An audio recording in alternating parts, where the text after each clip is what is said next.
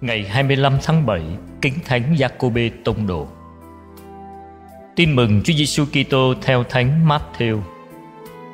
Khi ấy, bà mẹ các con ông Zebede cùng với hai con đến gặp Chúa Giêsu. Bà sấp mình xuống lại người, có ý xin người điều chi đó. Người hỏi bà muốn gì? Bà ta thưa lại, xin ngài hãy truyền cho hai con tôi đây được ngồi một đứa bên hữu, một đứa bên tả ngài trong nước ngài. Chúa Giêsu đáp lại: Các ngươi không biết điều các ngươi xin. Các ngươi có thể uống chén mà ít nữa đây ta sắp uống chăng? Họ nói với người: Thưa được. Người bảo họ: Vậy các ngươi sẽ uống chén của ta, còn việc ngồi bên hữu hay bên tả thì không thuộc quyền ta ban. Nhưng cha ta đã chuẩn bị cho ai thì người ấy mới được. Nghe vậy, Mười người kia tỏ ra bất bình với hai anh em.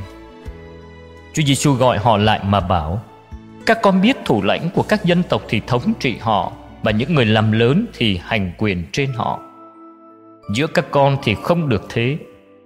Trong các con, ai muốn làm lớn thì hãy phục vụ các con, Và ai muốn cầm đầu các con thì hãy làm tôi tớ các con. Cũng như con người đến không phải để được người ta phục vụ nhưng để phục vụ và phó mạng sống làm giá chuộc cho nhiều người.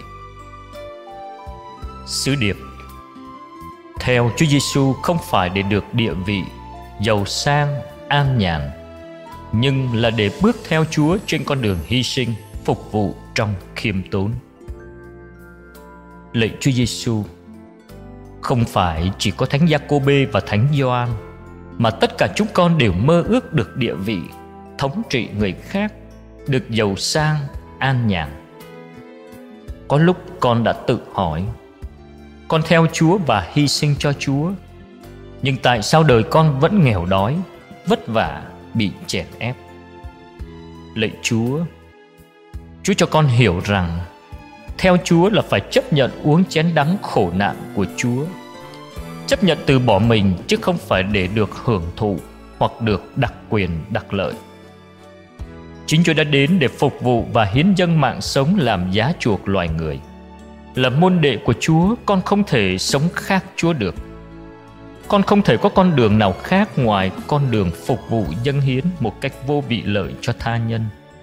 Càng tiến sâu vào con đường thập giá, con càng được sàng lọc để nên giống Chúa hơn.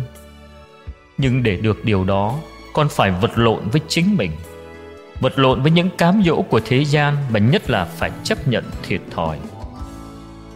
Lạy chúa, dù phải trả giá, dù phải hy sinh, con xin sẵn sàng chấp nhận tất cả.